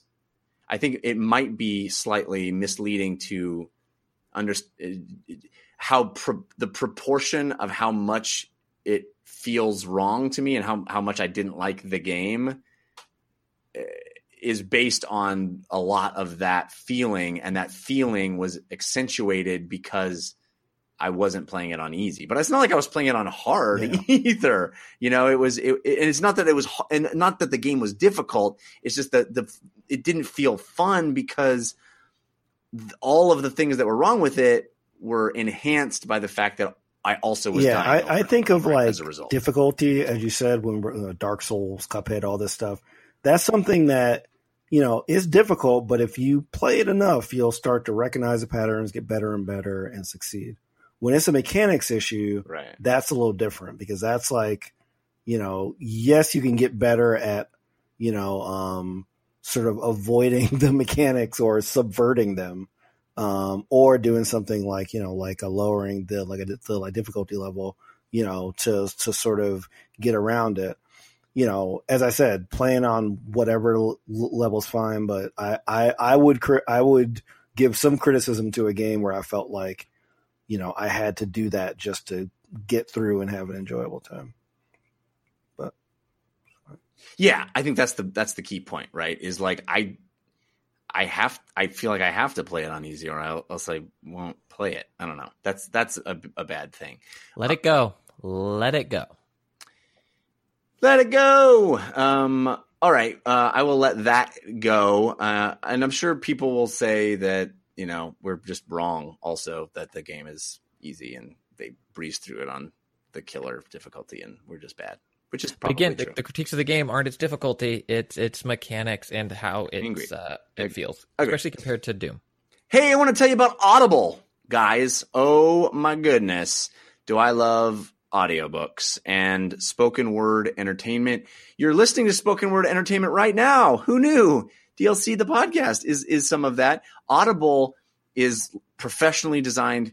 I mean, these are these are the great works. These are uh pulp fun books. These are thousands and thousands of titles the thing I use Audible for, and and and this has served me well in my life, uh, is as a temptation, is as a reward.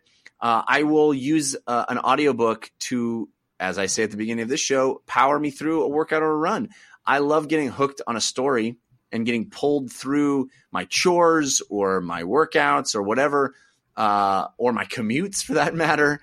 And uh, that's the reason that I, I save that stuff and, and it makes me do those things so I can find out the next bit of the story. Audible has, oh my God, all the stories. I think they have all, I think the rule is they have all of the books, all of the great things, thousands and thousands and thousands. Um, I love the, the little thing that they say here for Audible. Resolving to cook more, let the sauce simmer while the plot thickens. Chores seem endless? Polish your car while you shine up your life. Laundry won't do itself. Rinse and spin while you soak up inspiration. Whoever wrote this is a, a, a dang genius. Uh, I'm in love with the, the, the text here. I can't improve on that. Enjoy a walk in the park. Add a twist in the plot turn walking the dog into the biggest adventure of the day. This is just, I mean, come on, I should just read I mean, this. that last one's a little depending on how you read it, but go ahead. Ah, it's just, I should just read this verbatim. Uh, so Audible, leading provider of premium digital spoken audio information and entertainment on the internet. This is audiobooks, original audio shows, news, comedy, so much and magazines, newspaper publishers are even putting stuff on Audible. You get a membership that gives you one free audiobook a month, exclusive sales of 30% off all regularly priced audiobooks. You have your free apps on your iPhone, iPad, Android, Windows phone, even. Both of you out there that have Windows phones. I was sitting next to a lady on the plane yesterday who had a Windows phone. I was like, what? Solid Who are OS. you? Uh, solid OS for sure. Um, don't as long as you don't want apps. Um, but they do have the uh, the uh, Audible app, so there you go. You can download and listen to it, pick it up free, keep it going. It's uh, it's not a streaming or rental service. You own your books. It's so great. And they have a great listen guarantee. If you don't like it, you can swap it out for a different book. I'm going to give you a suggestion for a book the book that I read. Hey, why not listen to me read an audiobook? This is a science fiction book called Traveling in Space by Stephen Paul Leva. It is a comedy science book. Uh, it, I, I find it delightful. I thought it was really fun. The idea is it's what if uh, first contact happened, first contact with aliens happened, but it happened from the perspective of the aliens. So aliens meeting humans for the first time, figuring us out and all what that means. It's hilarious and fun. I did like 40 character voices in it. So if you're delighted by my my Mickey Mouse in this episode, just wait. I have 40 other voices in this in this thing. Um, we're gonna hook you up. We'll give you a free audiobook. Why not try traveling in space? Or if you don't want to try traveling in space, and really you should try traveling in space. You're about to hear me later on the show do my parting gift, and it's a book. It's Oathbringer. So, spoiler for my parting gift, but get on that train, get on the Stormlight Archive train, because that is an awesome book series. You can listen to it on audiobook. Really, really cool. With Audible, we'll give you a 30 day trial membership. All you got to do is go to audible.com slash DLC, A-U-D-I-B-L-E dot com slash DLC. And then you get a free audiobook, 30 day trial membership, and the joy of listening to uh, that stuff. Do it.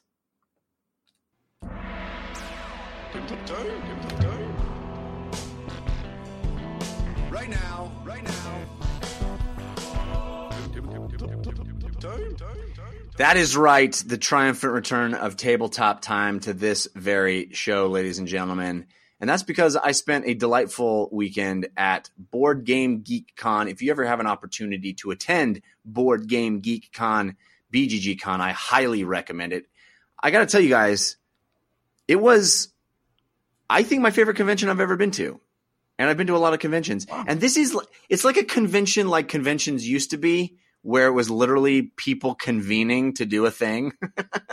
Because we think of conventions now, it's like, ooh, announcements and panels and uh, superstars and all that. BGG Con is like, hey, we all like board games. Let's all go to the same hotel for a weekend and play them. I don't know. They flew out Jeff Cannata, so I think that I think they had superstars covered already. They did fly me out. They, I was there uh, as one of three special, four special guests, but one of them was was only there for the first half. Um, and I I don't know how I rank among them because I I, I was by far the least. I would want to see me least. uh, uh, Rich Sommer was there. Rich Sommer is a friend of mine and uh, also an actor you know from Mad Men and Glow and a lot of other stuff. Um, he's awesome, but he is a massive board game fan. Really, the guy that got me into board games in a large sense. Because um, I went to a board game night at his house when I was just learning about them, and he was like, "Oh, here, look at all this stuff," and I was like, "Whoa, I have to own all of that." Um, so he was there. He's been there like six years in a row. Eric Lang, the board game designer, uh, who has designed uh, amazing, many amazing games, Blood Rage and uh, the others, and Marvel Dice Masters, and uh, many, many, many games. Uh, and uh, Rob Daviau, who friend of the show, Rob Daviau um, of Legacy fame, Risk Legacy, Pandemic Legacy, Seafall, on, on, on, on, on. Uh, Rob, unfortunately, w- was splitting his time between that and PAX Unplugged, so he wasn't there when I was there. But um, it was the f- four of us. But the the cool thing about the the convention was it was uh, just thousands of people with the biggest board game library that you could go and check out anything you want. The biggest board game library I have ever seen. I don't know if either of you saw my Instagram of me walking through the board game library, library but it's a sight to behold. It's like Shangri La of board games. It's an amazing thing. It's just endless. I don't know how they transport those thousands of games around, but they do. And you have these giant uh, hall, this giant, um, what do they call it a, at a hotel? You know, this just this banquet hall. That's what I'm looking for, and thousands of people playing board games and super friendly and will teach you games and you can. It's just amazing. It was so positive and warm and friendly and good people.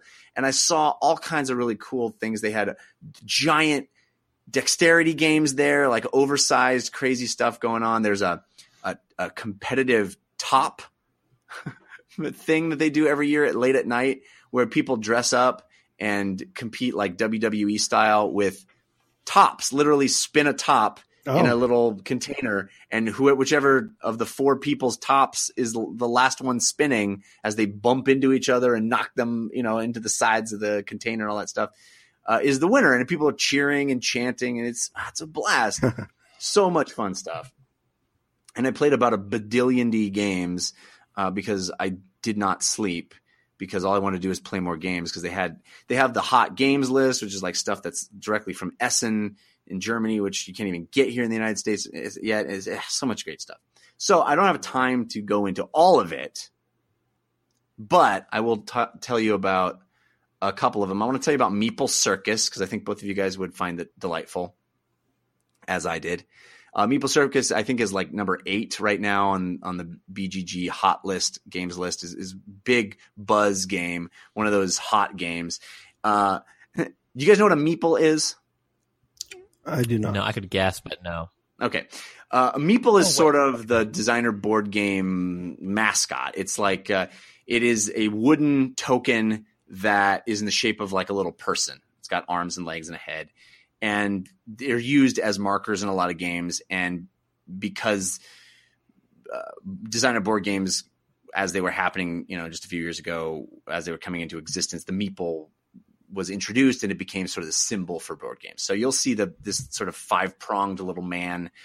And there's a lot of games that use them, and there's a lot of games that have like custom meeples that are variations on that theme.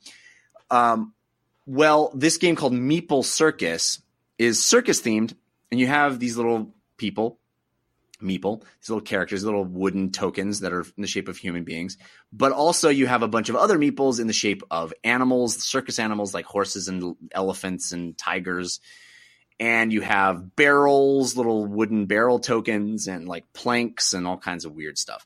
And you start with only a couple of them, and then everybody in this auction phase uh, bids on and acquires uh, new pieces into their collection. So you get new pieces into your collection, and then there is a timed sequence where you create a little tableau in front of you on your little circus pad. Everybody has their own little tableau, and you try to stack them in very specific, precarious uh, formations based on uh, a series of scoring tokens that come into play that tell you if you, for example, stack two of the of the people uh, on top of a plank, then you'll get X number of points. Or if you put an elephant on top of a person with another person on top of the elephant, you get Y number of points. So there's these very strange, precarious little balancing acts that you have to do. And you create this little circus performance in front of you with stacking these meeples sort of Jenga style, but they're all odd shaped. So you have much more difficulty getting them to stay there. And the way that the game times you doing that is through an app that plays ridiculous circus music. So it's like, so you're like frantically trying to make your little meeples balance on one another uh, before the time runs out, before the song ends, as your hands are shaking and you're knocking things over, and they're all so precarious. It's wild fun. We were uproariously laughing throughout it. It's just a silly, wacky, goofy game, but I bet both of you guys would have a blast playing it. Sweet. I'll have to check it out. It's called Meep- Meeple Circus. Meeple Circus. Uh, another game I'll mention real quickly is called Hunt for the Ring. This is a game that's just coming out now. It's a Lord of the Rings style game where um, we've I've talked about several games like this. They're kind of popular right now. One against many. So the new Doom board game is like that. One person plays all the bad guys, and everybody else plays uh, Marines, and you you have everybody against one person. So that is very common. That uh, you know, one person plays all the bad forces, and everybody else is the good forces. Well, Hunt for the Ring is Lord of the Rings themed, but it flips it on its head, where everybody else is playing Nazgul, and the single person is playing the Fellowship, is playing Frodo, trying to get the ring to Mordor. And the game is in two phases, two sides of the board. The first half of the game, you're just trying to get from Bag End to Rivendell, and then after that, you're trying to get from Rivendell to Mordor, I think. And um, it's kind of this like catch catch the person in in on the board. Uh, Frodo can move secretly, and everybody, all the other players, are coordinating their Nazgul movements to try to trap Frodo, to figure out where he is, to track him as he moves through the area. So you can use your senses to try to find out where he was last and try to narrow him down. And if you get him, you infect him with your evil and uh, and prevent him from getting to Mordor. It's it's great. It's not my favorite game, but it is pretty interesting and a cool twist on this this very popular genre of one against many because the good guy is the one which is not usually how it works. Um, but very thematic for for Lord of the Rings, really high component quality, and uh, a pretty interesting little game. Hunt for the Ring. All right, Shareef, you uh, you listed a game, Dungeon World, uh, on here. Let me t- tell me about that. Yeah, so um, you know, so I, I've been uh, playing this game with uh, my girlfriend and another friend as well. Um, it's been pretty cool. I mean, you know, we we uh, we're in a fantasy world. We have our character sheets, you know, good stuff. Um, and I'm playing as a ranger. Um, uh, and uh, I actually uh, my uh, nickname, which I'm very proud of in the game, is a Ranger Stranger Danger, which I think is uh, pretty great. I like that. Um, and uh, yeah, you know, our our uh, friend who who is the the uh, GM is just very very good um, at uh, setting up like this world. Um, and yeah, we, we haven't played it in a little bit because I've been out of town, so we haven't played in a couple weeks. But we've definitely played a bunch of times where we played on a weekly basis. And man, you know, this is like, you know, I haven't done a lot of tabletop as of late, but man, this is like when we play, it's literally like I get the same feeling that you know I do when I'm immersed in in a video game. You know, um, except yeah. that in this game, uh, I've almost died several times because I just cannot roll well. like I just have bad luck. There, yeah, man. Zach, I just Been have there. bad luck w- with the dice, so I've been trying to up the uh, stats that give me extra points on uh, some of the rolls. Um, but wow, yeah, it's it's it's super fun. Um, when I told a lot of people that I was playing it, um, I did get a lot of uh, negativity on Dungeon World. I guess it's pretty divisive. I guess Hmm. there's some people that really don't like it. Um, but for me, I think it's great. I don't know. It uh, it looks like it's relatively recent. 2012 is the first printing. It's um, a, a tabletop um, RPG rule set. Uh, I don't. I'm not familiar with it, so uh, it's interesting that you're playing that. Um, but yeah, it looks looks cool. Looks high quality. Yeah, yeah, sure. yeah. It's it's it's like very fun. It is a little overwhelming at first if you haven't done a lot of this like before. There are a lot of different stats, and you have to unlock moves and you know track your health and Yeah. damage and armor and all that stuff. Um, but you know, as long as you have somebody to walk you through it, I think this is definitely the most accessible tabletop thing that I've done. Um, and I think it's great. So like, I think if you're looking for something to play with some friends or some people that like might not have either done it in a while or even never done it at all, um, I would suggest, suggest this one as long as you have an experienced uh, G- GM. I think you'll, I think, I think you'll have a great time. So again, that's called Dungeon World. Uh, Christian, you played a board game recently. Yeah, this is quick. It's a game we've all heard of. It's called Guess Who? And my folks got Estelle for her fifth birthday, like the classic edition, which looks like as I'm assuming most of us listening will remember it. And I think it's easy to write off that game. Uh, but for that, my daughter just turned five. She loves it. I see how her brain is working in terms of like recognizing different character types and um and part of it is like hey it's profiling it's not the best game realizing that we're all different but i think if you teach it well it's like hey we're all different but isn't that beautiful you know whatever um it's easy I, I think I have jokes about guess who. Uh, it's easy to pick fun at, at a game that's like, is this person this? Gross. Um, don't don't do that if you are a parent teaching your child this game. Um, but it's interesting, I think, from a from a learning perspective, to see her uh, with the idea of like, does this person have yellow hair?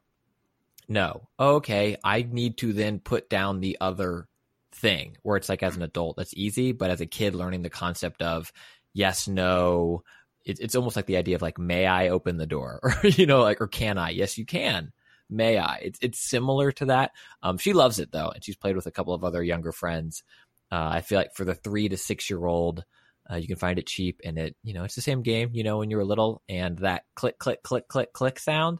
It's still oh, it's still satisfying. It's so good when you just get to do like a huge run. Like if your first question is, "Is your person bald?" and they say yes, oh, it's like a pachinko machine. You're like, it's great. It's great. Guess who? All right, moving on. I want to thank our third sponsor. I'm wearing my simple contacts right now. What are my simple contacts? Well, they're contacts from a whole variety of different manufacturers, the contacts that I need, but I got them in a simple way. It is so simple to get simple contacts. And I got to tell you, I loved the process. It, it um, allowed me to avoid uh, all of the complicated thing of going in and, you know, going to the optometrist and getting your uh, new prescription. If, if your prescription isn't going to change, why do you have to do all that? Simple Contacts does it all for you with an app. What? How does that work? Well, let me tell you, it's really cool. You load up the Simple Contacts app, you set your phone uh, uh, the designated distance away, and it does an eye test for you. And then, even cooler than that, they run it by their licensed doctor. So every single eye test that you do on your phone with a Simple Contact app is reviewed by a licensed doctor, and then you receive your renewed prescription and order your brand of lenses. So they can renew your prescription, get your lenses much faster, much easier. You don't have to make an appointment, you don't have to leave your house. It's all done so easily. because Simple Contacts is simple, hence the name Simple Contacts, and they get you contacts. So that's why it's called Simple Contacts, because it's simple and you get contacts. Do it. It's so great. Uh, all you got to do to get started is uh, use our promo code. Go to simplecontacts.com slash DLC. Use our promo code DLC. Get yourself $30 off your contacts. That's pretty, co- pretty cool. And show your support for our show. That's simplecontacts.com slash DLC, the promo code DLC. I have to tell you, this isn't a replacement for your periodic full eye health exam.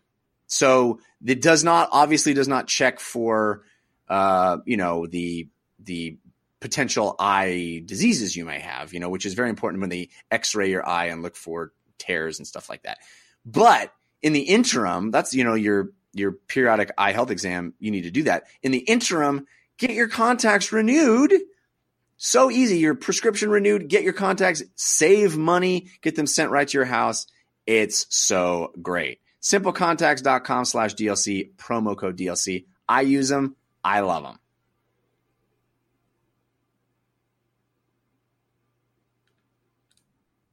I'm not going to stop down. I'm going to keep going. Sorry about that, guys. We're guys. just gonna pause. We're gonna just Yeah, take a I'm gonna- breath. yeah, just uh, just let it, let it let it hang awkwardly there for a second, and here we go. And by here we go, I mean I'm not ready. Well, that's gonna do it for this episode of DLC. We do have a parting gift coming up, so stick around for that. But Shareef Jackson, thank you so much for being here once again. Oh, absolutely. Sir, Great time, man. how are as you? always, as always. Thank you so much.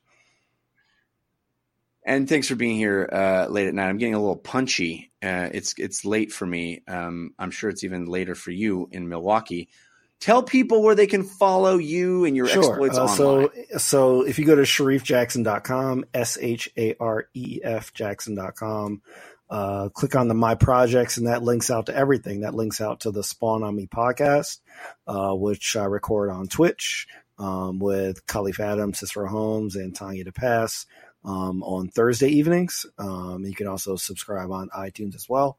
Um, that also goes to my Gaming Looks Good YouTube series at gaminglooksgood.com.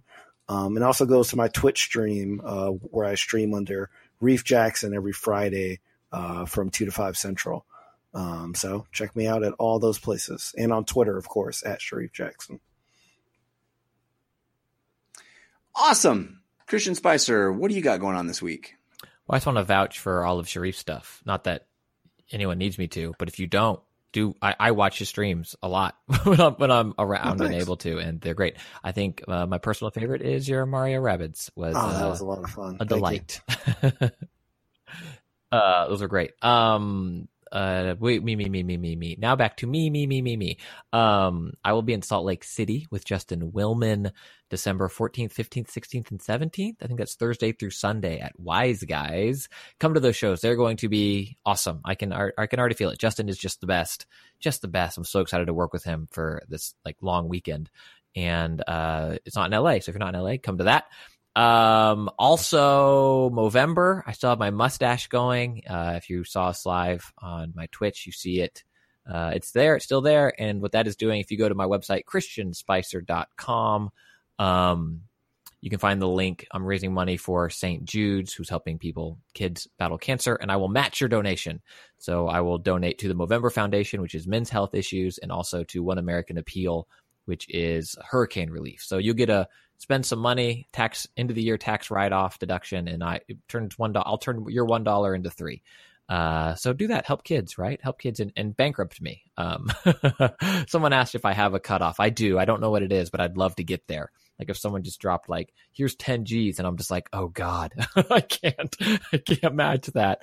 Uh, but thank you. Uh, and then as of we were recording this, happy birthday Uncharted. I just wanted to give a shout out to Uncharted who If turned- you're listening, Uncharted, happy yeah, birthday. it, you turned 10 and you're one of my favorite game franchises. So happy birthday. You somehow, I wish I could be so fortunate and look better the way Drake 10. does over the those 10 years. He looks better now than he ever has. Indeed. Um, I have a, lots of other stuff for you to listen to as well, if you're so inclined, including a daily video game show. I do newest, latest, best every single day. It's about 10 minutes long, keeps you up to date, uh, fills in the gaps of this show. There's lots of stories that we don't have time to touch on in the weekly show. And I do have time because I'm, I'm getting at you every single day, seven days a week at newest, latest, best. So find it on your podcast player of choice or visit anchor.fm slash NLB. A lot of really cool stuff happening there. We do a thing every Sunday where we talk about people's that. top five games of all it. time. Which I, I, yeah, it's like my favorite thing. It's so fun. Um, in fact, Uh, have I have not. Uh, I, I You gotta have do it that, man. I would love to have yours on. it. Yeah, I would be very grateful if you did. Um, also, uh, we have concerns at we have concerns.com, although we- we're taking uh, a Thanksgiving week off. And uh, the slash filmcast will be there with our league, uh, Justice League review this week. So check that out at slash filmcast.com as well. All right, guys, let's wrap the show up with our parting gift.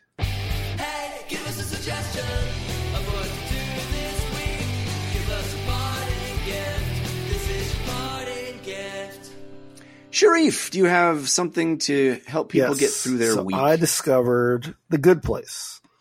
Um, and if you don't know what The Good Place is, it is Mhm. a, uh, I guess it's a sitcom, but it is a, a uh, televised show that's on season two right now. Um, the first season is on Netflix, um, which is where I found out about it. Um, it is Mhm. best to go in not reading too much about it, but essentially, like the good place is the equivalent for what you would think of as heaven. Um, so a woman wakes up there and hijinks ensue. Um, it is extremely well written. It is hilarious. Like the dialogue is phenomenal. Um, it gives me vibes of when I first started watching a show like The Office in the, in terms of the way that jokes kind of just all bounce off of each other. There's a lot of awkward looks and side eyes, and it's just really, really good. And the way that they develop the plot is great. Um, so it's really bizarre, um, and it kind of embraces that. It's something that I honestly was not expecting to be on network TV, um, but it is great. Um, so I binged all of season one. Um, I've not started season two yet, but I believe they're I believe they're up to about episode seven or so um, now. So I need It's so funny that you you bring this up because uh, I just started watching it this weekend on the plane. I, I somebody else had recommended it to me, and I love the new feature with Netflix Yes. where you can download locally to your device. And so I've I've watched the first five so far, and I I totally agree. It's it is delightful and funny. I love I love shows that have a, a bit of magic in Yeah. them, and this this one certainly does. It's got wonderful rules. yeah, and and it's very world. It's diverse great. as well. Um, you know, which which I ap- appreciate. So yeah, it's it's awesome. The Good Place. Christian, what is your parting gift? Uh, for my birthday, which was recently, uh, my wife got me a Harrington style jacket, and I have now completed my jacket collection of men's basics. I have a Did I miss hoodie. your birthday? When was your birthday? Uh, this was the 14th. Happy, happy birthday, dude. Thanks, man. didn't I, don't have this. it. I don't think I have it out anywhere, but I don't. mi- I don't not. You know what I mean? I don't. Whatever. You just Uh, don't- I'm sure I spoke to you on that day and I didn't even say it. I just turned 21. Uh, but it's, I, I'm a fan of basics and, uh, I have timeless basics. So the Harrington, if you don't know it, it's James Dean, um, James Bond, the most Daniel Craig and All James Bond. Uh, all the Jameses. Also, uh, he wore it too big. It's supposed to be a, it's a European cut, but also Bush, uh, uh, when he went to the, the Twin Towers after they fell, which is a, a much more tragic time to be wearing a Harrington. But they're incredible. They're timeless, and you'll always look good in them. And I love mine so much.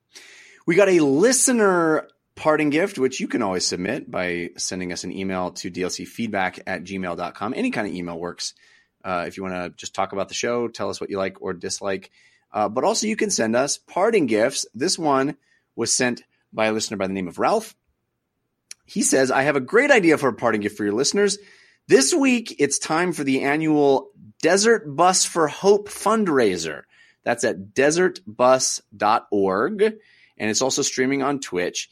He says you have to really experience it to begin to understand. But in a nutshell, it's a group of sketch and improv comedians, along with very dedicated volunteers, that come together every year to play the world's worst, most boring video game, Desert Bus, nonstop for as long as they can while people donate money to see the rest of the group perform comedy, songs, and general tomfoolery and silliness.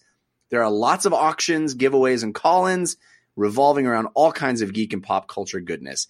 Each consecutive hour of gameplay gets a little more expensive. For as long as the donations keep coming in, the crew will keep playing. The money goes to Child's Play, a charity that provides video games, toys, and books to children in hospitals and domestic violence shelters. The D- Desert Bus for Hope crew, now in its 11th year, is close to hitting a donation total of $4 million. Wow, that's awesome. Kickoff was uh, Friday, November 17th, and the run generally lasts for about six days. So it should go through Thanksgiving. He says, I think this is a great match for my fellow D- DLC listeners' interests. So it would be great if you could give them a shout out as part of the parting gift and perhaps go and check this out. It's become a cherished tradition at my house to watch every possible minute of this for one week every November. Nice. And I look forward to it every year. Love the show. Keep up the great work. Yeah. So cool, guys. It should be going on now as you hear this, and unless you really don't listen to these very timely. But uh, hopefully you are hearing this before Thanksgiving and you can check it out. Desert Bus, not Desert Bus. One S, one S in desert. Desertbus.org. Very cool. And as I mentioned earlier, my parting gift is the third volume of the Stormlight Archive by Brandon Sanderson. Uh, currently, my favorite uh, ongoing fantasy series. It's only the third book, but each book is like over a thousand pages and these mammoth hulking things, which can be a little intimidating, off putting for new readers, especially because he says there's going to be 10 volumes of this thing.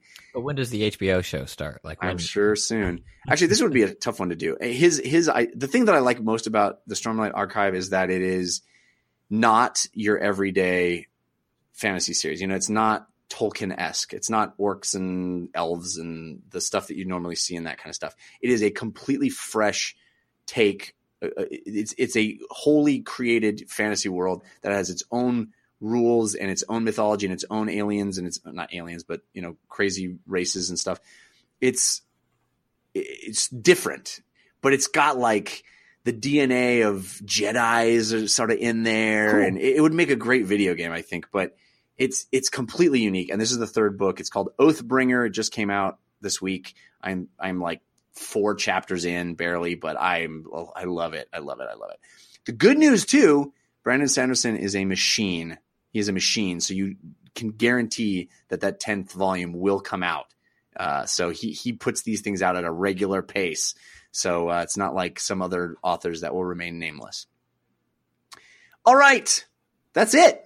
We did it, guys. A big, long, oversized episode, but it was fun. Thank you very much to Shareef Jackson and Christian Spicer for being with me on a on a Sunday evening, and thanks to all of the folks that hung out in the chat rooms and did it with us as well. You guys are much appreciated. Remember Sundays, Sunday nights, seven p.m. ish, uh, probably uh, Pacific time will be the new general start time for at least the immediate future.